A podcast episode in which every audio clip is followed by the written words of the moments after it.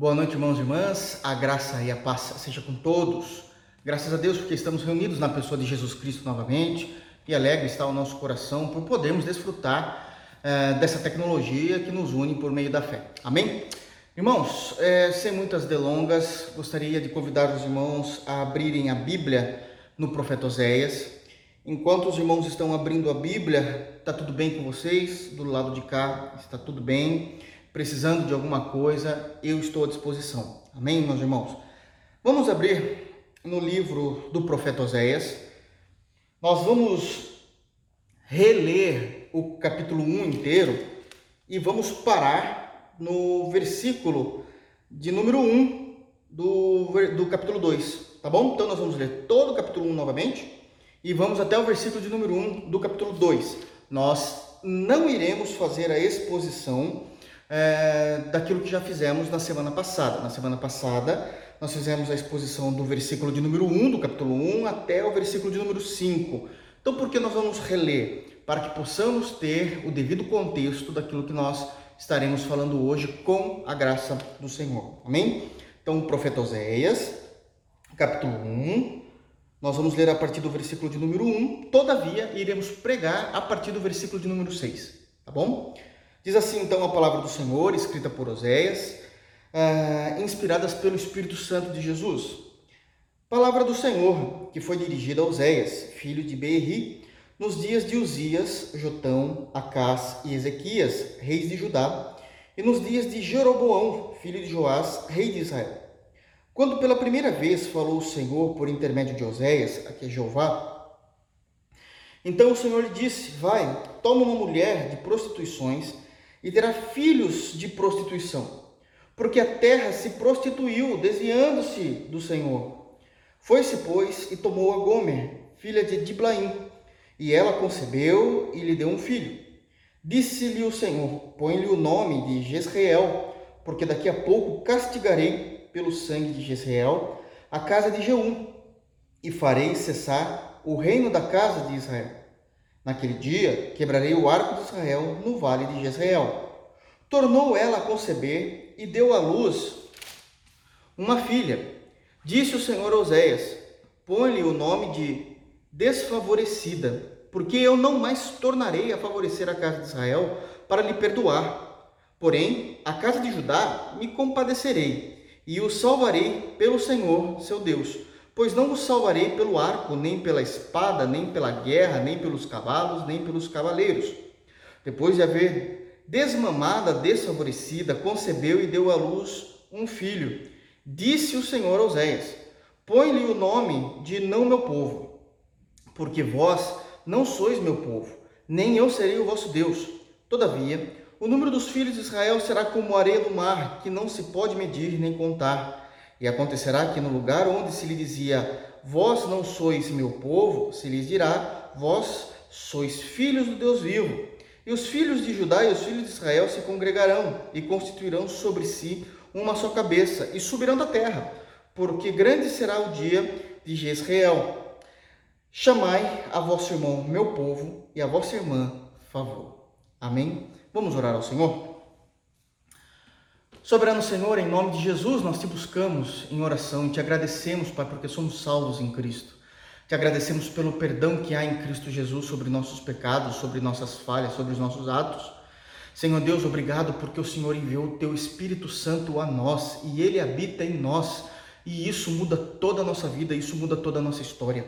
Obrigado pela pessoa do Espírito Santo dentro de nós, que tem nos guiado, nos orientado, tem revelado Cristo a nós tem nos ensinado a viver como cristãos. Mas também pedimos, Pai, que uma vez que o Espírito habita em nosso coração, que ele possa, em nome de Jesus, colocar fogo, fogo, aquecer os nossos corações com o Evangelho, aquecer os nossos corações com a tua vontade, aquecer os nossos corações em propagarmos as boas novas, em cumprirmos as boas novas, em vivermos as boas novas. Nos ajuda, Pai, nos ajuda a sermos, Deus, como labaredas de fogo, como diz no Antigo Testamento, labaredas de fogo em tuas mãos, que sejamos incendiados pelo teu Espírito Santo. Senhor, eu tenho orado, tenho orado por isso. Incendeia toda a tua igreja, incendeia a IBRPV com o fogo do teu Espírito Santo. Também, Senhor, que possamos guardar tudo aquilo que aprendemos, temos ouvido de ti, nos nossos corações, não apenas em nossa mente, para que possamos saber, mas em nossos corações para que possamos ser. Nos ajuda a ter uma compreensão também exata a respeito dos textos bíblicos, Pai. Isso define a nossa história, isso define a nossa fé, isso define os nossos comportamentos. Senhor, me dá, Pai, graça em Cristo, me dá graça em Cristo para pregar, Deus, ao teu povo. Senhor, dá graça em Cristo ao teu povo para que possam entender, para que possam absorver, Deus, o conhecimento bíblico e tudo isso ser levado ao coração e vivemos alegres no temor do Senhor. Essa é a nossa oração em Cristo Jesus. Amém. Amém, meus irmãos. Que saudade de ouvir o amém de vocês. Deus sabe, que saudade. Irmãos, com a graça de Jesus, hoje nós iremos terminar o capítulo 1 e adentrar no primeiro versículo do capítulo 2. Tem muitas informações daquilo que o Senhor falou por meio do profeta Oséias. O profeta Oséias um homem extremamente piedoso, um homem crente em Deus, crente em Deus, separado por Deus, diferente de toda aquela população que havia no reino de Israel, reino de Israel, reino do norte. Então, ele era uma das pessoas, não, não, não podemos afirmar que todos os que estavam em Israel naquele momento eram profanos, mas a esmagadora maioria, a esmagadora maioria eram profanos, tinham se desviados do caminho do Senhor, estavam vivendo de uma forma totalmente diferenciada daquilo que o Senhor tinha para eles. E isto é um problemão, porque isso é, atraía sobre eles a ira de Deus e evidentemente que os estavam levando para o inferno. Então, no meio de toda essa dificuldade, no meio de toda essa devassidão, o Senhor levanta o profeta Oséias, ou seja, Jeová salva. No meio de toda essa podridão, ainda há compaixão, ainda há esperança, embora a falta de arrependimento e as várias tentativas, as várias tentativas de Deus em instruir o seu povo, na verdade Deus instruiu, mas essas tentativas de trazer o arrependimento ao coração desse povo, naquilo que tange a responsabilidade humana, uh, não aconteceu. Deus também vai trazer juízo, interferindo ali com juízo.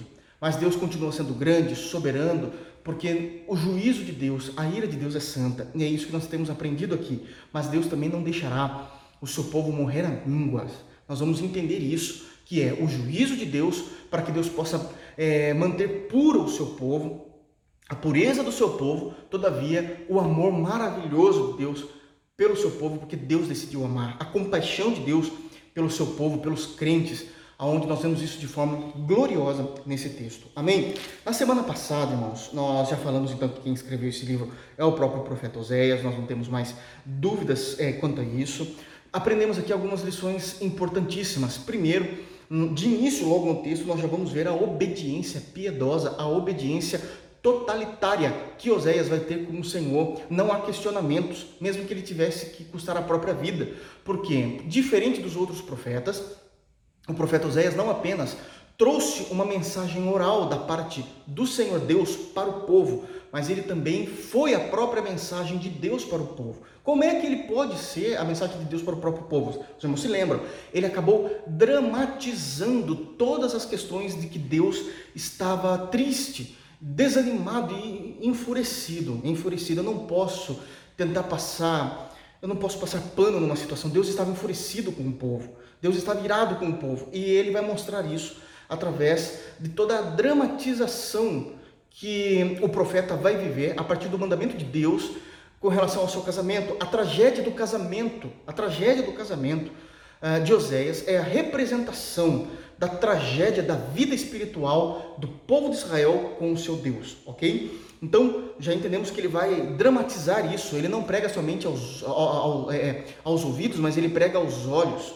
né, do povo, sabendo de fato, para que o povo possa ter conhecimento é, estar ciente de, toda, de todo o sentimento que Deus tem por aquele povo e também ciente de, daquilo que eles têm feito ao próprio Deus. Então nós vemos aqui uma obediência. Uma grande diferença que há também entre Oséias e os outros profetas é que a primeira mensagem que já vem ao profeta Oséias se refere a ele mesmo. Não é assim diz o Senhor, fala aquele povo, né? Jonas vai a Nínive, mas está falando para ele mesmo, para ele mesmo. Uma outra, um outro aprendizado que tivemos aqui nesses textos do versículo 1 até o versículo 5 é que Gomer é a representação espiritual, ela é uma mulher literal, ela existiu, uma prostituta que ficava nas praças de Israel se prostituindo e evidentemente obtendo lucro com isso.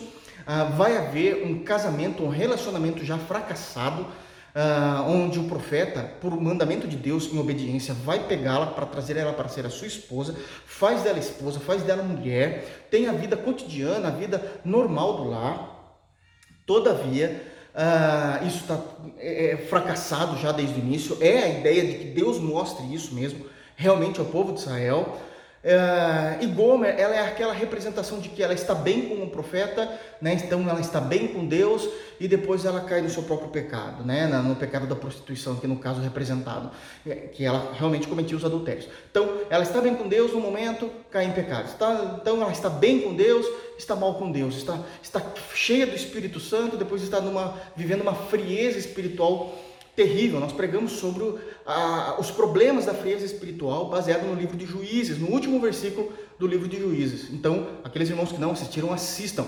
É importantíssimo para entender como é que Deus vê ah, os inimigos que surgem com a frieza espiritual e qual é o sentimento de Deus quando se vê a frieza espiritual no seu povo. Ela estava caindo então o tempo todo na frieza espiritual, estava bem e caía em frieza espiritual. E Deus vai chamar isso de prostituição. Essa vida inconstante de estar bem com Deus, frieza espiritual, estar bem com Deus, frieza espiritual, Deus vai chamar isso de uma prostituição da fé. É uma prostituição espiritual, porque no momento da frieza espiritual, nós tiramos Deus do seu devido lugar, do nosso coração e colocamos outras coisas nele. E isso é uma infidelidade na fé, uma infidelidade no nosso relacionamento para com Deus. Então, isso é, aprendemos também, tá? Ah, é dito também é no versículo 4 que ela deu um filho. Ela deu um filho, então existia a vida comum do lar, e ela deu um filho ao profeta. E Deus que vai instituir soberanamente o nome desse filho, e o nome desse primeiro filho é Jezreel, que é o nome de um campo que existiu uh, em Israel, onde havia Acabe, que era o rei, Jezabel, a sua esposa, e Deus vai levantar um soldado, um dos melhores soldados lá daquele tempo, Jeú, e vai prometer a Jeú o seguinte: se você for lá e matar Acabe e Jezabel, você vai se tornar o rei. E não apenas você, mas eu dou minha palavra que mais quatro gerações depois de você será rei em Israel. Quatro gerações estão garantidas. Vão ser é, rei sobre a nação. Vão ser rei sobre a nação. É, reis, né, sobre a nação. E ele, e ele vai. Ele é todo truculento, gosta de fazer as coisas na hora, de uma forma extremamente tirada. Até a maneira dele andar no cavalo era diferenciada dos outros uh, soldados, e quando, só que ele, vai, ele obedece a Deus, mas faz de uma forma diferente. E temos uma outra aplicação. Não importa apenas obedecer a Deus. Obedecer a Deus é algo importantíssimo. Nós falamos no sermão passado que o fato, o fato ou o fator de chamarmos Jesus ou a Trindade como um todo de Senhor está ligada à obediência que nós temos a ela a Trindade, ok? Não porque o próprio Jesus vai dizer isso. Por que me chama Senhor de Senhor se não fazem o que eu mando? Se nós não temos, não temos vida com Deus, é uma hipocrisia chamarmos o Senhor Jesus de nosso Senhor. Chamarmos o Deus Trindade de Senhor. Então, a, o senhorio da Trindade, o senhorio de Cristo sobre o crente em Jesus, está totalmente ligado à obediência que nós temos a Ele. Amém? Aprendemos isso também. Todavia, essa obediência significa ouvir o que ele quer e realizar o que ele quer, vírgula, e importante, da maneira que ele quer. O juízo veio sobre a casa de Jeú porque ele realmente obedeceu a Deus, matando né, Jezabel e Acabe, todavia não fez da forma como Deus queria. E aquele sangue derramado naquele campo, que se tornou um campo de batalha lá em Jezreel, ah, seria vingado. Como é que isso seria vingado? Todo o reinado que Deus prometeu a Jeú seria estripado, seria estripado. Então nós tivemos Jeú, depois de Acabe e Jezabel, quem se tornou rei? Jeú, lá em Israel, norte, se tornou Jeú, Jeú morreu, aí tem quatro gerações. Vem o primeiro filho, lembram-se disso?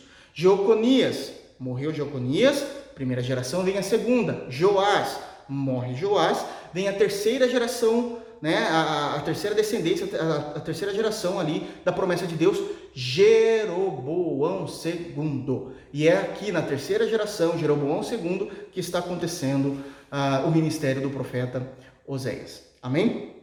Vai ter mais uma quarta geração que é com Zacarias, depois de Jeroboão II, a quarta geração é com Zacarias, a gente fala isso numa outra oportunidade, Deus permitindo, ainda no sermão de hoje. Amém?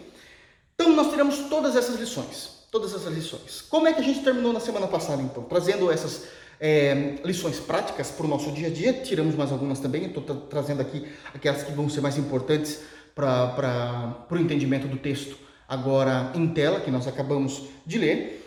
Todavia, o contexto está sendo em Deus falando que ela, veria, ela teria filhos e de fato ela teve esses filhos. O primeiro filho, então, está citado no versículo 4, é filho uh, do próprio profeta, né? no versículo 3 diz: E ela concebeu e lhe deu um filho. E aí já explicamos isso, né? Disse o Senhor, põe o nome de Jezreel, versículo 4, porque daqui a pouco castigarei pelo sangue de Jezreel, aquele sangue daquele campo, a casa de Jeú, e farei cessar o reino de Israel. Então, esse era a maneira do juízo. Uh, a primeira coisa que vai acontecer aqui do juízo de Deus sobre o povo do norte, sobre o povo de Israel, é que eles perderiam a nação. Eles perderiam a nação. E a gente pode perder muitas coisas quando queremos obedecer a Deus, mas fazendo as coisas de Deus ao, do nosso modo. Nós não perderemos uma nação porque nós não somos responsáveis é, civilmente e em governo de uma nação. De nós não somos é, reis sobre essa nação. Né? Todavia, nós podemos perder muitas preciosidades da parte de Deus, podemos perder bênçãos da parte de Deus, perdemos é, bênçãos que viriam ou bênçãos que chegaram, estávamos usando, utilizando dessa bênção e de repente perdemos porque estamos fazendo da maneira errada. Até nos defendendo, nos defendemos dizendo que estamos debaixo da vontade de Deus, que Deus pediu para a gente fazer algo, a gente tem feito, então a gente precisa voltar os nossos olhos para o modus operandi que nós temos realizado. Sim, eu estou fazendo aquilo que Deus quer. A pergunta é como eu estou fazendo? Porque nós, por quê? Porque na Bíblia Jeú perdeu a nação. Jeú perdeu a nação, mesmo tendo toda a sua descendência no trono. Né? Toda a sua descendência no trono. Então, essa é uma aplicação real da primeira intervenção de juízo de Deus sobre o povo de Israel. Precisamos nos lembrar muito claramente que cada um dos filhos de Gomer, cada um dos filhos de Gomer, representa uma intervenção do juízo de Deus sobre o povo do norte. Por que, que Deus vai vir com uma intervenção do juízo de Deus sobre o povo do norte? Porque eles estão em decadência espiritual e moral o tempo todo. Então, cada vez mais esses juízos vão se agravando, ok? Então é dito que seria o exterminador, o exterminado reino, e naquele dia quebrarei o arco de Israel no vale de Jezreel, versículo 5, né? Quebrarei, que era o que? Aquele arco que ele puxou para transpassar a casa, era o símbolo da vitória daquele reinado, era o símbolo da vitória daquela família que passou a ter uma dinastia, ou seja, uma nova família subiu ao trono. Então ali começa uma, uma nova dinastia. E o simbolismo de Deus dizendo que está quebrando o arco é que aquela dinastia iria acabar e o reino do norte deixaria de existir. E deixou. E deixou. Ok? Então esse é, é o primeiro ponto que Deus pede para para ser anunciado a nós essas informações, porque isso tudo está acontecendo. Isso aqui está tudo acontecendo, né? A partir do versículo 3, não é somente mais a palavra do Senhor, mas já é a dramatização, já é a prática. O versículo 3 já diz que o profeta saiu do seu sofá, foi até lá o, o, a praça e pegou Gomer. Então aqui já está falando da dramatização, não está mais falando de profecia oral. Ok, irmãos? Continuando toda essa dramatização, versículo de número 6. E aqui iniciamos o nosso sermão. Vamos lá. Tornou ela a conceber e deu à luz a uma filha. Disse o Senhor Oséias: Põe o nome de desfavorecida, porque eu não mais tornarei a favorecer a casa de Israel para lhe perdoar. Porque da casa de Judá me compadecerei e o salvarei pelo Senhor, seu Deus. Pois não o salvarei pelo arco, nem pela espada, nem pela guerra, nem pelos cavalos, nem pelos cavaleiros. Bom, irmãos, o texto é claro. Né? A família está instituída, Oséias continua sendo um homem de Deus, um homem piedoso, crendo em Deus, obedecendo a Deus e fazendo as coisas da forma como Deus pediu. Deus pediu para ele pegar uma prostituta, ele foi lá e pegou uma prostituta. Deus pediu para que ele tivesse uma vida comum lá, sendo o marido dela de acordo com a lei. Ele foi lá, teve a vida comum lá e foi marido dela, foi marido dela de acordo com a lei, cumprindo toda a escritura. Então ele estava debaixo da obediência e fazendo da forma como Deus queria, diferente né, de Jeú, diferente de Moisés naquele, naquele episódio de tirar a água da rocha. Ok? Então, tudo estava, estava inconforme com aquilo que o Senhor queria. Até que determinado dia, a Gomer mesmo tendo uma família linda, linda. Pode ser que o passado de Gomer não fosse lindo, mas o presente de Gomer era maravilhoso. Um homem a tocava, um homem a tocava por amor e não por prazer apenas. Um homem garantiu a ela a dignidade na sociedade e não a humilhando como os outros homens faziam, pagando a ela. Ela pela primeira vez estava dormindo numa cama, num leito sem mácula, como o autor da Epístola aos Hebreus diz no capítulo 13, dizendo que todo leito seja sem mácula, seja sem erro, seja sem nenhuma forma de pecado. Era a primeira vez que ela estava dormindo em lençóis limpos, puros, e não em lençóis maculados pelo desvareio, pela desobediência, pela maculação do pecado. Ela estava tendo uma vida digna de uma mulher, que toda mulher, toda mulher deve ter. E quando digo toda mulher, eu não estou falando que essa vida digna somente para os cristãos. Não, não, não, não, não.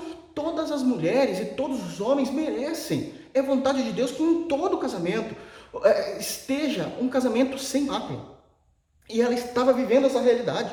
Um homem a tocava com carinho. Um homem levantava pela manhã se preocupando em ser o marido dela, se preocupando em trazer todos os cuidados a ela, a realizar toda a vontade de Deus né? na, na, na, na, na função marital que deveriam fazer a uma mulher.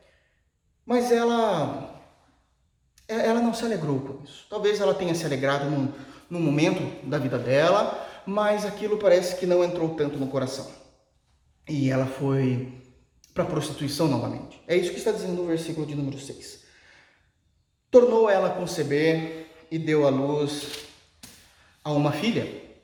Aqui, talvez para nós passe desapercebido, eu já falei isso no sermão passado, mas aqui essa filha já não é mais filha do relacionamento de Oséias com Gomer.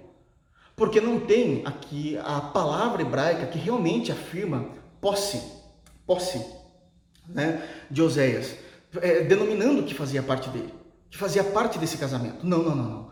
Simplesmente ela voltou a ser, uma mulher de prostituições, e quando ela volta, é, Oséias vai buscá-la, e quando ela volta, ela já volta grávida. E Oséias cuida dela né, durante toda essa gestação. Toda essa gestação. Ah, essa é a tradição da compreensão que existe a respeito disso, nas questões históricas que nós temos a respeito disso. E, e Oséias vai cuidar até que ela vai conceber e vai dar à luz a uma menininha. A uma menininha. E essa menininha, Deus também vai intervir nesse casamento dizendo que ela já tem um nome. E o nome dessa menininha, no original, algumas traduções põem no original, na, na atualizada já está pondo o significado. É, o significado. Mas uh, no original é Lohuama. Lohuama. Deus, da mesma forma como o, primeiro né, foi chamado de Jezreel, agora a segunda filha né, do, desse casal, embora não seja biológico de Oséias, mas adotado por Oséias, é chamado de Lohuama, que quer dizer sem a graça sem a graça, ou seja, desfavorecida, desfavorecida. E esse nome é dado por alguns motivos. Porque Deus quer mostrar que esta filha estaria representando filhas de prostituição, né, gerada da prostituição é, de Gomer, e o, qual era o juízo que Deus traria sobre essa nação. Qual seria o juízo de Deus sobre essa nação? E nesse momento da história não haveria mais perdão. Isso aqui é muito importante. Por quê? Diz o texto no versículo 5, é, perdão, no versículo 6, é, disse o Senhor a Oséias, põe-lhe o nome de desfavorecida, ou seja, sem a graça, já não há mais, essa é Lohuame, porque eu não mais tornarei a favorecer a casa de Israel para lhe perdoar, para lhe perdoar. No original, tá? É, o início desse nome, essa, é, é isso que antecede o Ruama, que é o Lo, Lohuama, lo é uma negativa categórica. Não há mais perdão. Não há mais perdão. Não há mais misericórdia. Não há mais o que possa ser feito. Não há mais o que possa ser realizado. Eu não mudarei a minha posição. Lo, uma negativa categórica. E aí alguns irmãos podem pensar, mas pastor, eu entendo que Deus é soberano. Eu entendo que de fato isso é, é, é, Deus não está errando. De fato, Israel merecia isso. O povo do norte merecia isso. Mas as misericórdias de Deus não têm fim. Como é que Deus agora está dizendo que não haveria mais misericórdia, que não haveria mais espaço para o perdão dele? Está aí no final do versículo de número 6. Como é que, como é que a gente faz essa, essa junção. Irmãos, quando a Bíblia diz que as misericórdias de Deus não têm fim, quando a Bíblia diz que as misericórdias de Deus se renovam a cada manhã, uh, nós estamos dizendo aqui a respeito do caráter de Deus. A essência desse Deus maravilhoso a quem servimos é uma essência de misericórdia. Deus sempre vai ser misericordioso em seu caráter. Deus sempre vai ser glorioso em seu caráter. Deus sempre será rico, riquíssimo, diz Efésios, capítulo 2. Mas Deus que é riquíssimo em misericórdia, uso superlativo do grego para dizer isso. Então, é, é, realmente a essência de Deus, o caráter de Deus, a pessoa de Deus é infinito em misericórdia. Ok? Agora, não confundam o caráter infinito de misericórdia, a fonte infinita de misericórdia desse Deus Trindade maravilhoso que nós temos, com Deus usar dessa misericórdia com um indivíduo ou com uma nação o tempo todo como se Deus fosse um Deus bonachão. Já que Deus é cheio de misericórdia, ele sempre vai usar com misericórdia. Não. Uma coisa é distinguir, ok? O caráter misericordioso, gracioso, benevolente, puro, perfeito, eterno do Deus Trindade. Outra coisa é o Deus Trindade fazer uso desse atributo ah, em todo o tempo, por todos os momentos, por todos os anos de devassidão e depravação.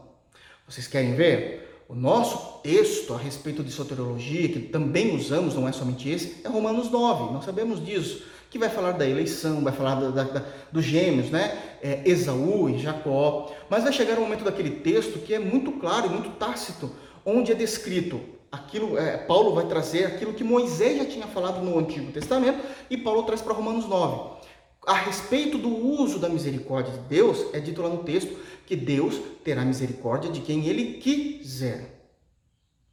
Terei misericórdia de quem quiser e não terei misericórdia de quem eu também não quiser ter misericórdia.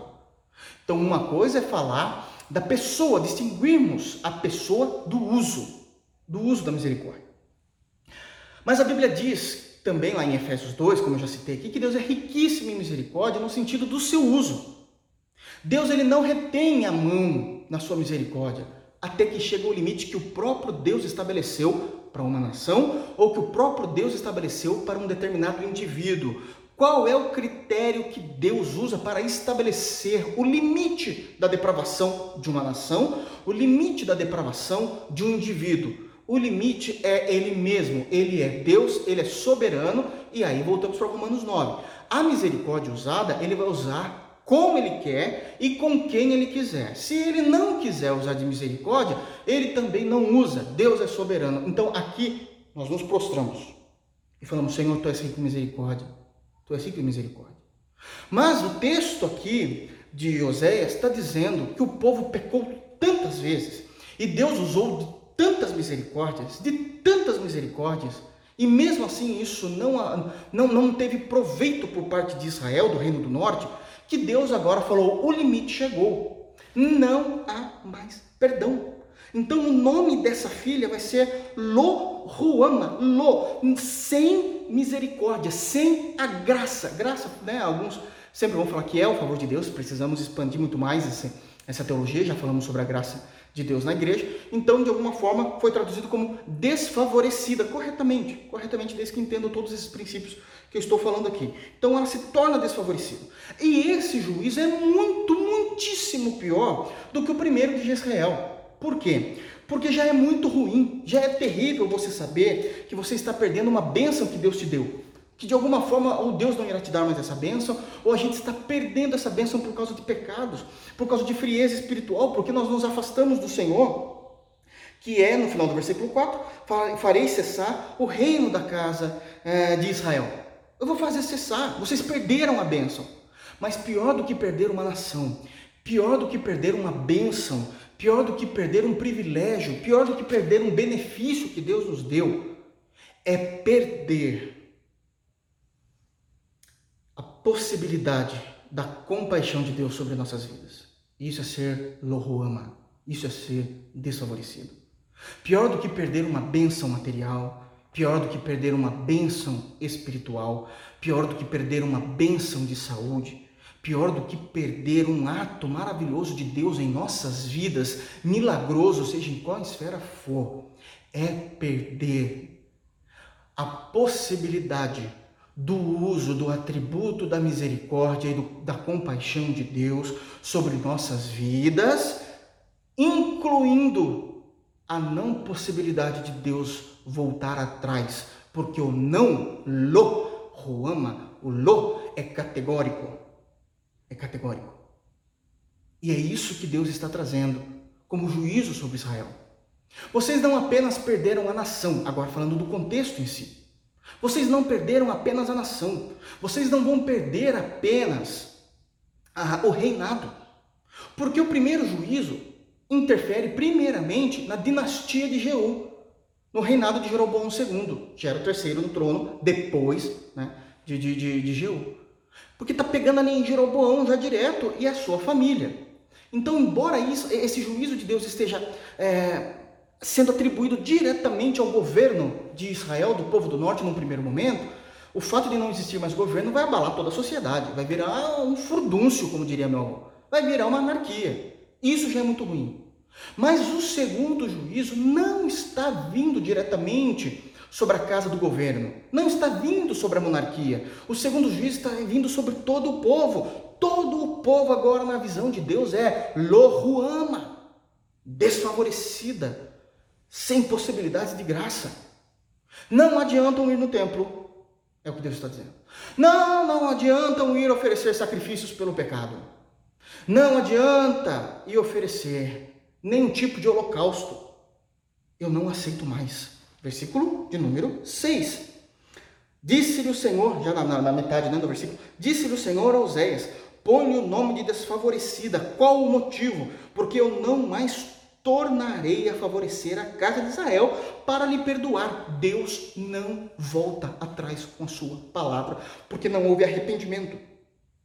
Esse é o juízo final de Deus sobre essa geração, sobre essa dinastia. Acabou. Acabou e sobre todo esse povo. Sobre todo esse povo. É interessante, irmãos, que o fato de Deus, o fato de Deus uh, trazer esse juízo tão difícil não significa que Deus não deu vários motivos de arrependimento, que Deus não deu vários recursos de arrependimento, que Deus não se manifestou várias vezes à casa de Israel, fazendo Israel voltar aos caminhos do Senhor. E isso se aplica a nós. Se aplica a nós. Olha que como diz aqui a continuação do, do texto no versículo 7. Porém, e aqui é maravilhoso, a gente já fala sobre isso.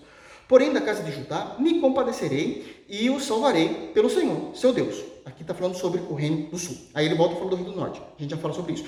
Pois não nos salvarei, Senhor, Senhor Deus, pois não nos salvarei pelo arco, nem pela espada, nem pela guerra, nem pelos cavalos, nem pelos cavaleiros. Deus, vocês estão percebendo que Deus está dando aqui vários pontos de como Deus já tinha interferido na vida de Israel? Pois não salvarei pelo arco, Aqui é a vitória da dinastia, da nova dinastia em Jeú, o simbolismo, nem pela espada. Muitas vezes Deus salvou purificando o povo, purificando o povo pelas autoridades que ele tinha instituído. Ele continua dizendo assim: nem pela guerra. Israel enfrentou muitas guerras. O Reino do Norte também enfrentou muitas guerras. Estava gozando agora de paz, mas tinha enfrentado muitas guerras nessa mesma geração gerações anteriores, existiam pessoas vivas que ali tinham passado por guerras e Deus tinha salvo eles. Então Deus estava manifestando de formas diferentes na história né, de Israel, nem pelos cavalos e nem pelos cavaleiros. Muitas vezes Deus salvou usando de recursos naturais e não sobrenaturais, os cavalos e os cavaleiros. Os cavalos e os cavaleiros. Então, existiram guerras que foram vencidas de forma espiritual, com recursos sobrenaturais, mas existiram guerras que foram vencidas com recursos naturais. Bons cavaleiros Deus permitiu que existissem, bons guerreiros, bons soldados. Jeú era um deles. Jeú era um deles. Mas mesmo agindo de várias formas diferenciadas, mostrando que eu era com vocês, é o que Deus está dizendo, mostrando que eu era com vocês, querendo abençoar vocês, chamando vocês ao arrependimento, vocês nunca me deram ouvidos. Por isso, acabou, acabou a possibilidade de perdão e eu trarei juízo. O que eu quero dizer com isso? O que eu posso tirar de uma lição prática que nós temos aqui nesse texto? A primeira lição prática que nós temos aqui é que se um dia alguém chegar diante do trono de Deus no juízo e Deus o condenar, Deus o condenar, abrindo os livros. Lembra-se disso em Apocalipse? São vários livros. Abrindo seus livros e cada um será julgado pelas suas obras. E existirá um outro livro em destaque, o livro da vida. E Deus não abrir o livro da vida para aquela pessoa, porque ela não está no livro da vida, evidentemente ela será julgada. Aquele cidadão, aquele indivíduo que está diante de Cristo naquele dia, não poderá dizer: Eu não tive oportunidades. Deus está dizendo aqui no versículo 7 que antes dele trazer o juízo definitivo sobre a vida daquela pessoa que está aqui no versículo de número 6, ou de uma nação, Deus trouxe várias tentativas de reconciliação e todas foram negadas. Todas não foram observadas com devido cuidado, com a devida atenção. Todas foram negadas e não observadas com a devida atenção. Com a devida atenção. Um outro ponto importante ser dito aqui é que, eu já disse né, que não foi somente sobre o, o, o reinado agora, sobre a casa do rei, mas sobre toda a nação. Mas um outro ponto importante que nós tiramos aqui para a lição é que no, versículo, no início do versículo 7, Deus está dizendo o seguinte: E eu também sei separar muitas coisas, porque o homem tem o síndrome de Adão, logo depois da queda. Vocês se lembram de quando Adão pecou e o Senhor Deus veio conversar né, na virada do dia com o casal e só apareceu o homem? E Deus já sabia, mas aí ele vai iniciar aquela conversa de possibilidade de confissão de pecados. Irmão, já falamos sobre isso. E nesse momento, ah, o Senhor Deus, o Senhor Jeová, maravilhosamente pergunta a Adão: Adão, onde está tua esposa? Ou por que você fez isso? Então, quando Deus pergunta onde está a sua esposa, já era para contar o erro. Mas ele fala, ah, ela está com vergonha e tal. E aí Deus continua nessa conversa, até que ele fala assim: Mas vocês pecaram. E aí você se lembra o que Adão falou? Ah, eu pequei sim, eu pequei. Mas a Eva também. A esposa que tu me destes, essa síndrome é de querer dizer que nós não estamos sozinhos no erro, nós não estamos sozinhos no pecado, mas principalmente essa síndrome quer dizer o seguinte: eu sou culpado, mas o meu vizinho também é. E Deus está naquele momento presente para responder. Se ele é culpado ou não, quem vai julgar sou eu. Quem vai julgar sou eu. Sou eu que sondo os corações. Você pode tê-lo visto pecando. Por quê? É uma possibilidade. Poxa, poxa vida. Eu pequei, mas o, o, o, o meu vizinho pecou também. Só que você não sabe qual é a vida desse seu vizinho com Deus. A gente não sabe se houve arrependimento genuíno, se houve lágrimas lutando contra o pecado. E Deus está aqui então para lembrar isso também, irmãos. Nós podemos estar sendo condenados, nós podemos estar recebendo, infelizmente, muitas das vezes, o primeiro juízo da intervenção de Deus, Jezreel, sobre nossas vidas. Isto é, estamos perdendo algo, mas eu olho para o meu vizinho muitas das vezes, que na minha cabeça eu sei que de fato ele está em pecado ou pecou em algo, mas não foi tirado absolutamente nada dele. Não foi tirado nada dele. Então, como pode isso? Deus é injusto? Não. Deus sabe o motivo do porquê não foi tirado nada dele. E existem duas possibilidades teológicas do porquê Deus não tirou. Primeiro, porque não chegou o limite da iniquidade que Deus deu a ele. Esse é o primeiro momento. Ainda há possibilidade de arrependimento. E segundo, uma possibilidade mais linda ainda. Aquela pessoa de fato pecou, mas se arrependeu. Ela se arrependeu dos seus maus caminhos. E isso é algo que está acontecendo somente no coração dela, de uma forma tão diferenciada que ela ainda não consegue contar isso com maior clareza às pessoas. E por que é que Deus está falando isso? Porque na cabeça, na cabeça do povo do norte, o povo do sul vivia em pecado. Foi por isso que eles é, saíram da aliança davídica. Lembra-se? Eles saíram da aliança davídica, porque eles também estão em pecado. A gente não concorda com algumas coisas. Olha, o senhor vai julgar o povo do norte, mas o povo do sul também está pecando. E Deus está dizendo assim: ó, ó, ó, do sul cuido eu. O que, que ele está dizendo? Porém, final do versículo de número 6. Final do versículo de número 6. Porque eu não mais tornarei a favorecer a casa de Israel, norte, para lhe perdoar. Porém, entretanto, todavia a casa de Judá, o sul, me compadecerei e o salvarei por Jeová seu Deus. Olha o que ele está dizendo. que Jeová continua sendo o Deus de Judá. Judá não era santa. Ah, não era. Havia muitos pecados. Aliás, nós sabemos que o próprio Judá, o cabeça da tribo de Judá, era um pecador terrível. Era um pecador terrível. Já, já falamos sobre ele aqui em alguma dessas pregações. Ele era um, um, pregador terrível, ele, ele é, um pregador, uma pessoa terrível, um cabeça de tribo terrível. Quando fizemos a primeira exposição do Evangelho de Mateus, recentíssimo, na genealogia de Jesus está Judá. O próprio Judá que representa toda a tribo de Judá, o cabeça da tribo, o líder da tribo. E vocês se lembram o que Judá fez lá naquela genealogia? Ele dormiu com a nora e teve gêmeos. E teve gêmeos. Qual o relacionamento de Judá com o filho dele, sabendo que a esposa do filho, o filho olhando para a própria esposa e sabendo que existem duas crianças, e, ou ela dá à luz a duas crianças e que aquelas crianças não são dele. Mas de quem é? Seu pai, Judá. Era terrível, é, havia erros. Mas a maneira como Deus está se manifestando no início do versículo 7, por Jeová, na verdade ficaria o correto, como não é Senhor que está escrito aqui, o nome é Yahweh, né, Jeová. Então, eu salvarei por Jeová, essa é a correta tradução, por Jeová, seu Deus.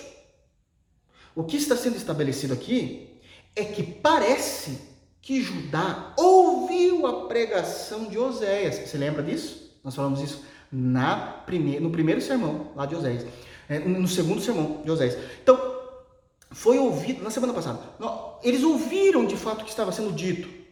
E eles falaram: Poxa, a verdade o Evangelho de Deus é inexorável. A verdade da lei de Deus é inexorável. Se Deus está condenando o povo do norte por estarem fazendo isso, e eu sei que eu estou cometendo isso, Deus vai me condenar. Pelo jeito houve, tudo leva a indicar, na maneira, na, na, na literatura escrita no hebraico, que o povo de Judá, naquele momento, se arrependeu desse pecado. Se arrependeu desse pecado. E Deus passou de fato ser o Deus deles novamente, por Jeová, seu Deus. Então não haveria mais destruição. Não haveria mais destruição. Olha que, que, que, que aplicabilidade linda da teologia nesse sentido. Porque Deus consegue diferenciar tudo. Deus consegue diferenciar absolutamente tudo. E aqui, como se um outro ponto de aplicação que precisa ficar claro, é, então, Deus consegue ver tudo diferente. Segundo ponto de aplicação, existe um momento, né, de, de um limite de iniquidade que nações ou indivíduos vão cometer e que Deus vai dizer lo para eles, né, um não categórico com relação a, ao arrependimento, então é lo koama, né, a, a, ao perdão de Deus. Aqui também, nesses dois versículos é, 6 é, e 7, aprendemos que Deus dá vários recursos de possibilidades de arrependimento a essas pessoas até ele decidir não perdoar mais, está escrito aqui também. Então existem pontos seríssimos de aplicação pessoal para a igreja. O, o perigo de ficar lá em cima, lá embaixo, estou com Jesus, estou sem Jesus. Hoje eu estou quase sentando do lado do trono de Jesus, no outro dia eu estou abraçando o diabo. Não, irmãos, existe um perigo. E aí continua o texto, versículo de número 8 versículo de número 8. Depois de haver desmamado a desfavorecida, concebeu e deu à luz um filho, o terceiro filho. Então foi um menininho, uma menininha e volta a existir um menininho. Então, é, depois de haver desmamado a desfavorecida, ou seja, mal acabou de viver aquele momento maternal, que é algo maravilhoso, concebeu e deu à luz a um filho. Ela voltou a pecar. Ela voltou a pecar. E disse o Senhor Oséias: Põe-lhe o nome de não meu povo, porque vós não sois meu povo, nem eu serei o vosso Deus. Terceira intervenção do juízo de Deus, simbolizado pela terceira criança nascida do ventre de Gomer, criança essa que também não era da paternidade de Oséias, falta informação sobre isso no hebraico, o né, lhe deu um filho, falta isso, tudo indica que ela caiu novamente, que Oséias foi até lá, pegou ela, trouxe ela e ficou sabendo que ela estava também de gestação de um outro homem, que não era ele. E ele a perdoou naquele momento para ficar com ela e tratando ela bem, só que o significado dessa criança é diferente agora. Porque Oséias, ele está representando o fracasso espiritual de Israel. Então ele perdoa. É, é o tempo todo esse tipo de relacionamento que Deus estava tendo com o reino do norte e tem com o seu povo. Tem com o seu povo. Vocês estão bem, vocês pecam, eu perdoo. Vocês estão bem, vocês pecam, eu perdoo. Então, Oséias está representando uma coisa. Ok? A vida inconstante do povo de Israel e a, todas as vezes que Deus foi atrás socorrer o seu povo, buscar o seu povo no lamaçal do pecado. Então, Oséias está simbolizando isso. O filho, o terceiro filho de Gomer, simboliza um outro juízo, e esse é o pior de todos.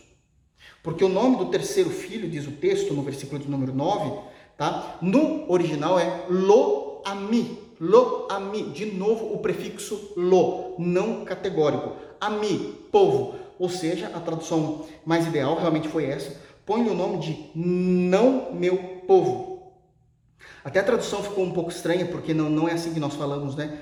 É, tem até um hífen aí, mas é exatamente isso que significava no, no hebraico. Não tem uma tradução tão mais mais perfeito do que isso, né? Então, não meu povo, não meu povo, porque vós não sois meu povo, nem eu seria o vosso Deus. Senhor da glória. Primeira intervenção divina, Jezreel. Perderam um benefício, perderam uma bênção, no caso do texto, perdeu o reino de Deus, perdeu o reino de Israel. Segundo, juízo, intervenção de juízo, Deus sobre o povo, sobre o povo. Agora, era Lo Ruama, vocês não têm mais a minha graça, não existe mais compaixão, não existe mais possibilidade de perdão. Terceira intervenção, Lo Ami, não meu povo, não meu povo. Por que, que não é mais o meu povo? Por que esse nome?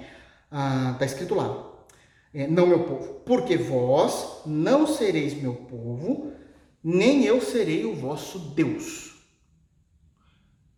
Não há mais aliança entre vocês e eu. É o juízo da quebra da aliança total. Aquela aliança Abraão, a aliança redefinida de forma categórica a Isaac, refalada, reafirmada a Jacó, falada por Moisés, firmada em Davi, não existe mais com vocês. Não existe mais eu quebro a minha aliança com vocês. Isso é terrível.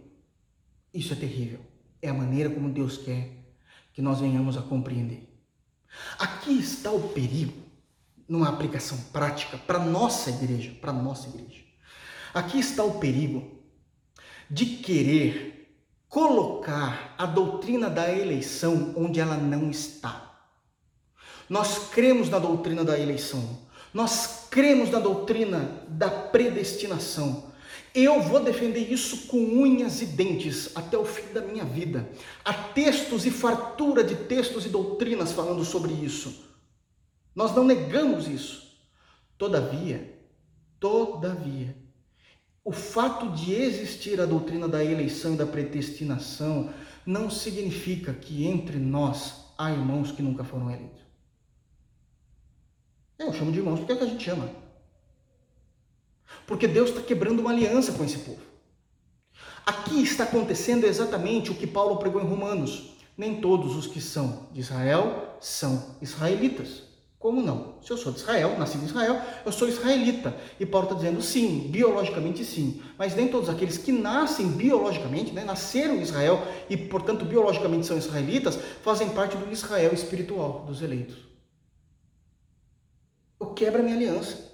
E muitas vezes, por que eu estou dizendo que isso é uma aplicação pessoal? Porque muitas vezes a gente acha que a gente pode pecar e fala assim, mas graças a Deus eu sou eleito, cuidado. Não, eu, eu, eu vou ser salvo, eu sou eleito. Não, não, eu fui predestinado. Cuidado, querer confundir alhos com bugalhos. Cada doutrina no seu devido lugar. Aqui, Deus não está nem um pouco se importando com a doutrina da eleição e predestinação, porque não é disso que Deus está tratando. Não é disso que Deus está tratando. Então fica aqui uma aplicação prática maravilhosa a respeito disso. Deus está voltando para o povo dele, chamado de Israel, e dizendo: não há mais aliança. Não há mais aliança. O que subentende? O que subentende? Que essa parte, que esse público não eram os eleitos. Está vendo? E, e o tempo todo eles acharam que eram. O tempo todo. Então precisa haver um cuidado para a gente não querer transpassar as fronteiras do entendimento exegético correto das doutrinas. Deus está falando isso claramente. Vós não sois meu. Está é, tá escrito aqui, né? Porque vós não sois meu povo, nem eu serei vosso Deus. Final do versículo 9. quebra de aliança. Lo ami, um não categórico. Não meu povo. Não meu povo. E essa profecia vai se cumprir. Vai se cumprir. Semana passada, quando nós falamos do campo de Jezreel, nós citamos o segundo livro de Reis, capítulo 9. Ainda, né, falando de toda a narrativa. Sabemos que o momento em que Oséias está escrevendo, quem está no trono já é a terceira geração. Já passou Jeconias, depois de Jeú, passou Jeconias, passou Joás, Joás e agora está Jeroboão II. Jeroboão II, e essa profecia é dada. Morre Jeroboão II, entra Zacarias, a quarta geração, depois de Jeú. A promessa está se findando.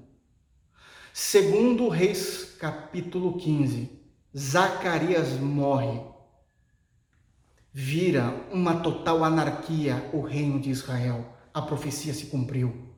A profecia se cumpriu. Segundo Reis, capítulo 17.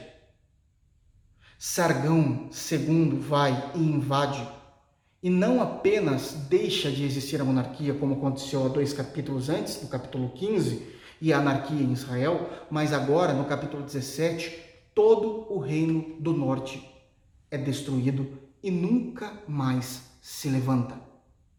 Nunca mais se levanta. Aplicação pessoal dos três filhos de Gomer.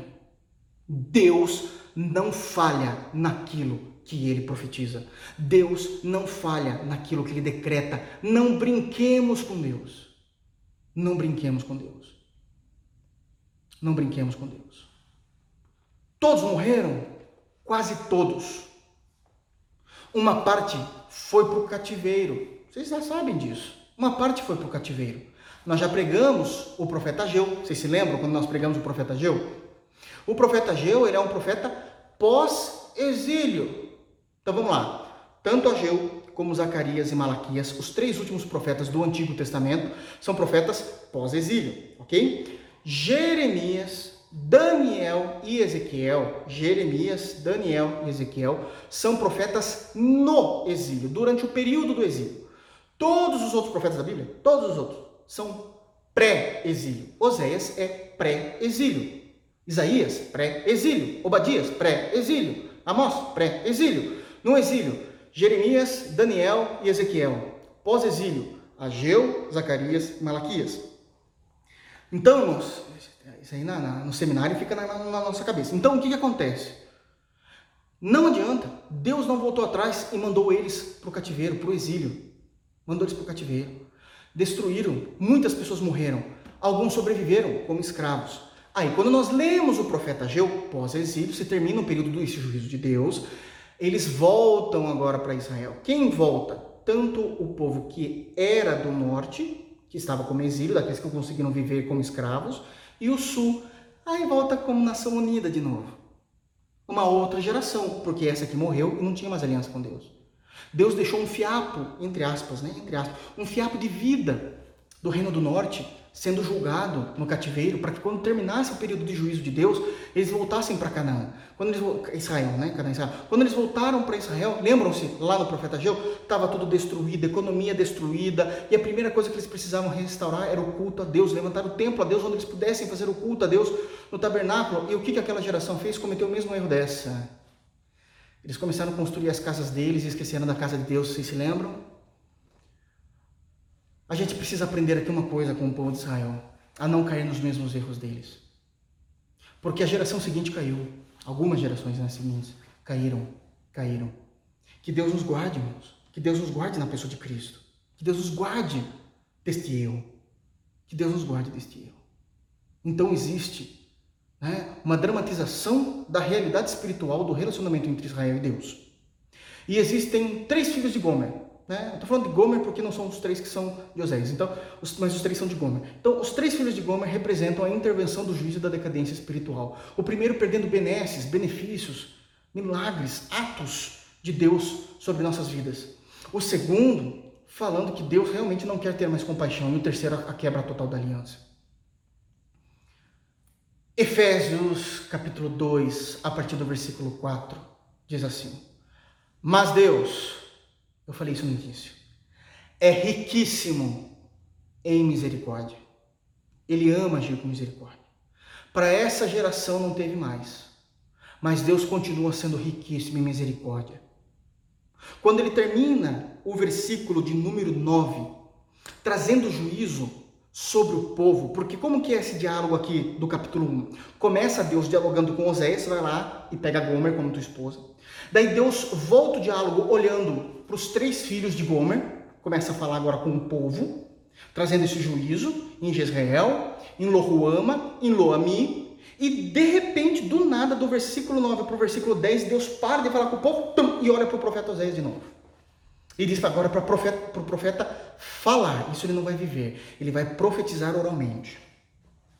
Ele diz assim no versículo 10: Veja agora a compaixão e a misericórdia de Deus. A misericórdia a compaixão riquíssima de Deus.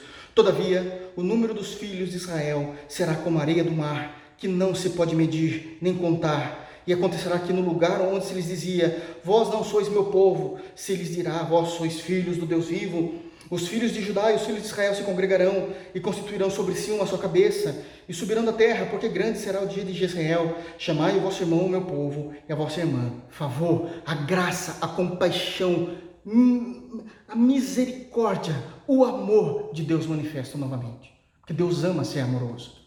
Não com essa geração, com essa geração já está decretado, mas Deus está trazendo agora uma profecia futura do que vai acontecer. Não são todos de Israel que vai morrer. Judá, até agora está bem, nesse texto aqui, Judá está tranquilo, houve perdão do Senhor no início do versículo 7. Então Judá está bem e Deus vai deixar uma esperança para gerações, para as pessoas que não irão morrer no reino do norte, daquelas que Deus traria a queda da aliança, porque Deus não necessariamente matou nesse juízo. Só não teve mais aliança. A morte espiritual aconteceu naquele momento, mas eles foram morrendo na história. Deus não trouxe uma morte rápida. Eles foram para o exílio, lembram-se disso, e lá no exílio eles foram morrendo, mas eram casados, foram tendo filhos, e outra geração foi se levantando, mas esses daqui, desse contexto do capítulo 1, esses aqui realmente eles continuaram vivos fisicamente, foram serem escravos no exílio, todavia, quando morreram, morreram sem salvação, porque não havia mais aliança. Mas houve esperança para a geração futura. Aqui se destaca cinco, cinco atos da ação graciosa, misericordiosa, perfeita, santa, pura de Deus. Primeiro ato, versículo 10. Todavia, o número dos filhos de Israel será como a areia do mar, que não se pode medir nem contar. A misericórdia de Deus em fazer crescer novamente todas as pessoas das tribos que representavam o Reino do Norte. Nós vimos aqui que a iniciativa é de Deus. Não importa de quem quer, não importa para quem corre, está lá em Romanos 9. Importa de Deus querer. E Deus quis. Deus quis. Deus trouxe esperança. Deus trouxe esperança. O público, o número, a matemática, o conteúdo o volume de pessoas que representavam o reino do norte, mas agora divididas em tribos novamente, né? agora faladas como tribos novamente, não como reino do norte, elas seriam maiores do que a atual geração, que Deus tinha quebrado a aliança. Porque a restauração de Deus sempre é maior do que o meu último estado, irmãos. A restauração de Deus sempre é melhor do que o último estado. A restauração de Deus sempre é mais grandiosa do que a podridão do nosso estado pecaminoso. Isso aqui é misericórdia, graça, amor, benevolência, favor divino sobre nós. Continuando, segundo ato maravilhoso de Deus, ainda no versículo 10, parte B: E acontecerá que no lugar onde se lhe dizia, Vós não sois meu povo, loami. No lugar disso, dessa geração atual, se lhes dirá, sois filhos do Deus vivo. Conversão em massa Deus trará eles ao arrependimento. É um povo que se dobrará diante do Senhor Deus. É Deus, é Deus que faz isso. Eles entenderam a história do juízo de Deus provocou comoção no coração das outras gerações e eles se dobraram diante de Deus foi Deus que iniciou a restauração. Quantas vezes Deus quer iniciar a restauração e nós abrimos mão disso, mas esse povo ouviu, ouviu a esperança, ouviu a palavra, voltaram a ser tribos fortificadas. Graças a Deus. Voltaram a ser tribos fortificadas. Graças a Deus. que é deles que vieram os apóstolos, né, irmãos? Graças a Deus. Terceiro ato maravilhoso da parte de Deus. Olha isso. Os filhos de Judá e os filhos de Israel se congregarão. Se congregarão. A divisão do reino depois de Salomão para Jeroboão e Roboão nunca foi vontade divina, nunca foi vontade de Deus. A divisão do reino não mas cada um iria para o seu exílio. Judá depois também iria, né? É que aqui a parte boa é que Judá ainda estava bem, mas Judá também iria. E quando se termina esse tempo, ambos os povos, tanto o povo chamado até então povo do sul, como também o povo até então chamado povo do norte, se congregam em Israel e começam a trabalhar e não são mais chamados de reino do norte, não são mais chamados reino do sul, se tornam uma única nação, como sempre Deus quis. Isso está totalmente voltado à vontade de Deus. Não podemos viver para sempre de uma maneira que Deus não quer. Deus vai fazer a sua vontade, a vontade era que fosse um povo só. A igreja é um povo só. Um povo só. Um povo só de todas as tribos, de todas as raças, de todas as nações. Somos um povo só. E Deus congregou Quarto ato maravilhoso de Deus, ainda no versículo 11: E constituirão sobre si uma só cabeça. Haverá somente um guia nacional, um rei novamente. Um rei novamente. E assim se cumpriu o que Deus sempre quis. Isso é misericórdia, isso é compaixão de um povo ímpio, Deus trabalhando na história com relação a eles. E, e subir, o quinto ato maravilhoso. E subirão da terra, porque grande será o dia de Jezreel. Quinto ato. Eu sei que os irmãos devem pensar assim, mas pastor do céu, Jezreel foi o campo da batalha, o campo da morte. Sim, Jezreel é o nome dado àquele lugar, né, onde Jeú errou em agir, é, obedecendo a Deus, mas da forma errada. Mas aqui tem um trocadilho que só no hebraico dá para entender. Quando Deus está dizendo aqui, e subirão da terra, porque grande será o dia de Jezreel, ele não está falando do ato que aconteceu em Jezreel.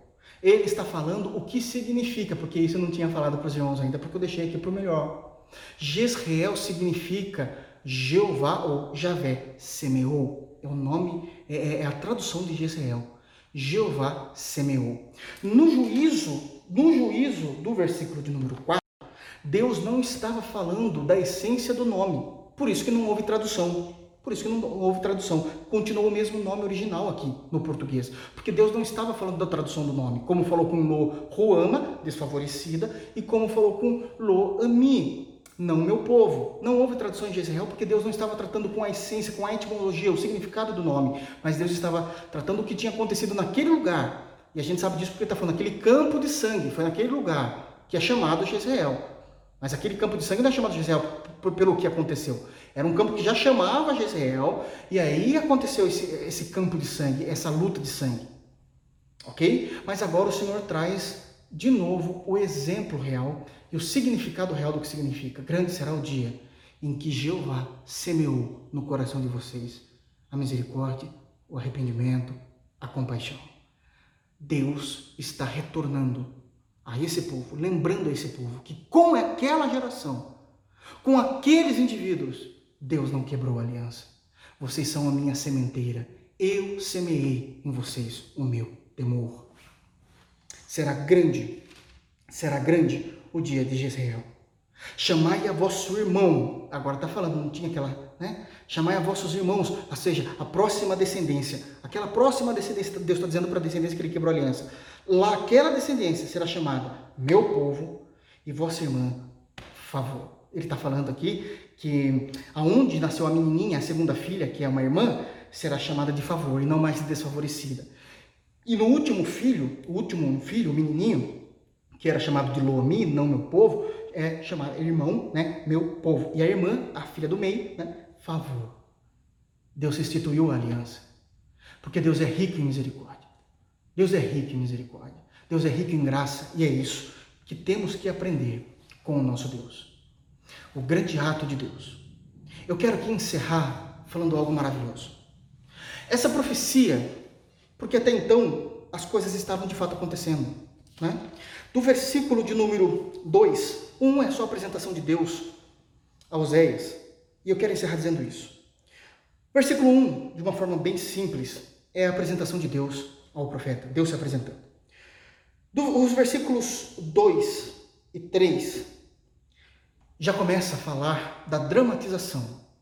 O profeta não está falando, o profeta está agindo, ele está vivendo isso. Ele sai da sua casa e vai buscar uma prostituta.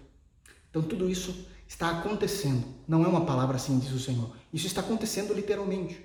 Dos versículos 4, que vai começar a falar da, do, dos filhos, até o versículo de, no, do, de número 9, também aconteceu. Gomer estava realmente vivendo aquilo, adulterando, deu um filho para Oséias, o primeiro filho, e os dois últimos filhos foram de relações extras conjugais. Tudo isso estava acontecendo. Era a dramatização, a teatralidade real, né? a teatralidade real do que estava acontecendo com Oséias, o fracasso desse casamento. Mas a partir do versículo 10, não é mais a dramatização. A partir do versículo 10 é uma palavra profética. Não está acontecendo ainda, vai acontecer. E eu sei, porque eu falei para os irmãos que isso aconteceria. Não aconteceria. A palavra profética derrubou toda a dinastia de Geu. A palavra profética diz que Deus iria aumentar o número do povo, que Deus iria converter o povo, que Deus iria unir o povo, que ia ter somente um rei sobre o povo, né? versículo é, 11, constituirão sobre si uma só cabeça, e número 5, esse povo iria viver onde Deus queria que eles vivessem. Eles iriam subir da terra e chegar até Canaã, até Jerusalém, até Israel.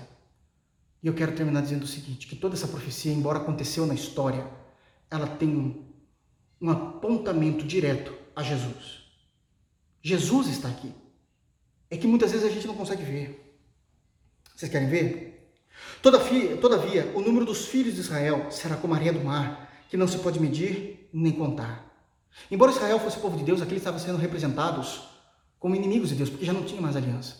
Somente Jesus pode pegar um número de pessoas como a areia do mar, que nunca tiveram contato com Jesus, e transformar o povo dele. Somente Jesus consegue fazer isso na nossa era na nossa nova e eterna aliança, estava falando de Cristo. E acontecerá, está escrito aí, ó, e o segundo ato aí também se refere a Jesus. E acontecerá que no lugar onde se lhe dizia, vós sois meu povo, vós não sois meu povo, se lhes dirá, vós sois filhos do Deus vivo. Isso aconteceu com nós, na nova aliança, com os gentios. Novo Testamento, 1 de Pedro, capítulo 2, versículo 10. Pedro pregando, dizendo o seguinte: porque vós antes não eres povo, mas agora sois povo. Antes vocês não encontravam misericórdia, mas agora encontraram misericórdia por meio de Jesus Cristo. A profecia tinha a ver com a nova aliança.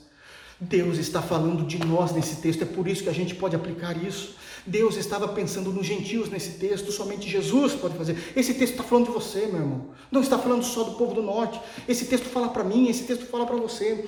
Terceiro ato: os filhos de Judá e os filhos de Israel se congregaram. Eram povos brigados entre si, que não se falavam entre si, não se trabalhavam juntos entre si. Nos tempos de Jesus, os judeus ainda odiavam os samaritanos, parte dessa divisão ainda. O, o reino era um só, mas ainda eles tinham ainda uh, essa compreensão. E muitos do, do, povo do norte também não tinha retornado a Israel, preferiu ficar no, no, no exílio. Isso é para um outro momento. Deus libertou, mas alguns preferiram a pecaminosidade. Preferiram a pecaminosidade. Se tornaram né, os, os samaritanos. Irmãos, somente Efésios capítulo 2 diz que de dois povos Deus fez um. Quebrou a barreira, a parede que havia entre os gentios e os judeus. Jesus está sendo dito aqui. O teu nome, o meu nome, está sendo citado nesse terceiro ato também. E constituirão sobre si um só cabeça. 1 de Coríntios, capítulo 12, diz que a igreja é um povo cujo tem uma única cabeça. A igreja de Jesus, ela é constituída de judeus, Pedro, Mateus, Paulo, Tiago, João, mas também é constituído de gentios, Tito, Timóteo, Lucas. Deus nos uniu, tendo um único cabeça, somente uma cabeça, e subirão da terra, porque grande será o dia de Jezreel em que Deus semeou. Deus vai ver o fruto do teu trabalho. Nós estamos indo para a glória. Nós estamos indo para a glória. Qual é a finalização dessa profecia? Versículo 1 do capítulo 2. A partir desse momento, nós somos chamados de povo do Senhor e povo favorecido de Deus. Louvado seja o nome de Jeová, de seu Filho Jesus Cristo e da bendita pessoa do Espírito Santo que nos comunica essa verdade eternamente. Que Deus nos abençoe em Cristo Jesus. Vamos orar. Soberano Senhor, te agradecemos, Pai, por tão grande salvação. Te agradecemos, Pai, porque tiramos lições maravilhosas da historicidade de Israel. Aprendemos, Pai, que muitas vezes vai haver limites para a tua misericórdia. Vai haver limites, Pai, onde o Senhor não vai ter mais aliança com aqueles que imaginam que tem aliança. Mas conseguimos ver, Deus, os teus cinco atos de atitude, o Senhor multiplicando os nossos irmãos, o Senhor unindo os dois povos, o Senhor convertendo essas pessoas, o Senhor chamando o Senhor, nos chamando, Pai, de povo teu, de povo teu, Senhor. Teremos apenas um guia e sabemos que tudo isso apontava para a nova aliança. Nós somos esse povo também, Senhor. Não apenas a geração que saiu, que saiu do exílio, mas a geração da nova eterna aliança a partir do Evangelho de Mateus. Obrigado, Pai. Como somos gratos. Queremos te louvar, te bendizer e exaltar o teu nome eternamente pelas verdades contidas na tua santa palavra. Guarda os nossos corações. Guarda em nome de Jesus os nossos corações, para não pecarmos contra ti, como esses irmãos pecaram. E que possa haver alegrias nos nossos corações nessas descobertas maravilhosas que temos no profeta Oséias. Em nome de Jesus é a nossa oração. Amém. Que Deus nos abençoe. Até a próxima, permitindo o Senhor.